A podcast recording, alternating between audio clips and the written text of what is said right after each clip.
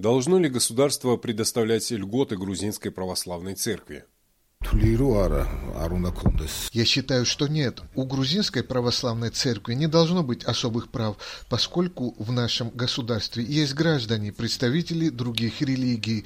Они платят такие же налоги, как и все остальные, и должны пользоваться такими же правами, как и православные христиане, будь то мусульмане, евреи или кто бы то ни был. Обычно ничем хорошим такие решения не оборачиваются, за ними всегда следуют конфликты. Я не считаю, что церковь должна обладать определенным количеством материальных богатств. Я вообще считаю, что она не должна обладать какими-то материальными богатствами. Но с юридической точки зрения, я думаю, что это решается таким образом. Если, допустим, государство передает церкви какие-то ресурсы, находящиеся в ведении самого государства, то, вероятно, оно имеет на это право, потому что, ну, как бы то, что принадлежит государству, этим вольно распоряжаться государство по своему разумению. Предоставление особых льгот православной церкви – вопрос, у которого нет одного ответа. Здесь что-то может быть приемлемо, а что-то нет.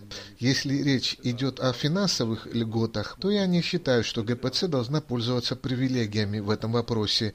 Наша церковь и так довольно много денег получает от пожертвований. Что касается передачи территорий, то думаю, это приемлемо, ведь церковь не начнет вырубку этих лесов.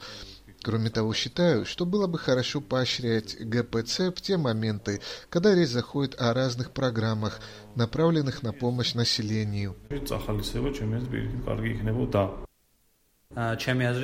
Я считаю, что ни у одной церкви не должно быть привилегий. Государство должно равномерно распределять помощь между представителями всех конфессий, либо вовсе никому не помогать. Если бы церковь придерживалась необходимых норм, то я бы не оценил возможность передачи земель как негативный факт. Но доверие к патриархии сейчас очень низкое.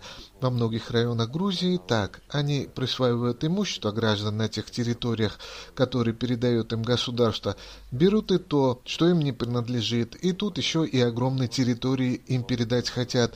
Думаю, ничего хорошего из этого не выйдет. Я не верю в то, что они не будут использовать эти земли в своих личных целях, что не запретят людям ходить в эти леса. Хорошая сторона только есть, ну вот я вижу хорошее в этом то, что они, допустим, могут а, присмотреть за этой территорией, и она будет под присмотром. Просто здесь уже может быть такой момент, а, когда они будут злоупотреблять вот этим. Считаю, что государство должно оказывать большую помощь грузинской православной церкви, чем остальным религиозным объединениям.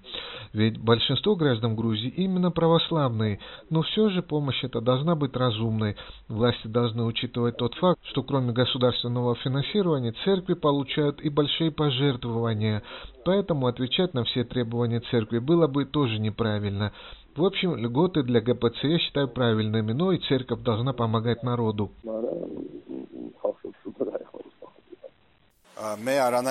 Я ни в коем случае не согласен с подобными решениями.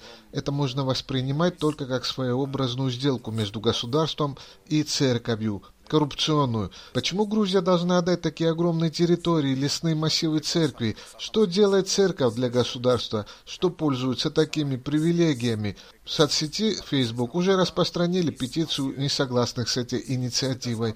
Я подписал ее, поскольку я против предоставления подобных прав ГПЦ.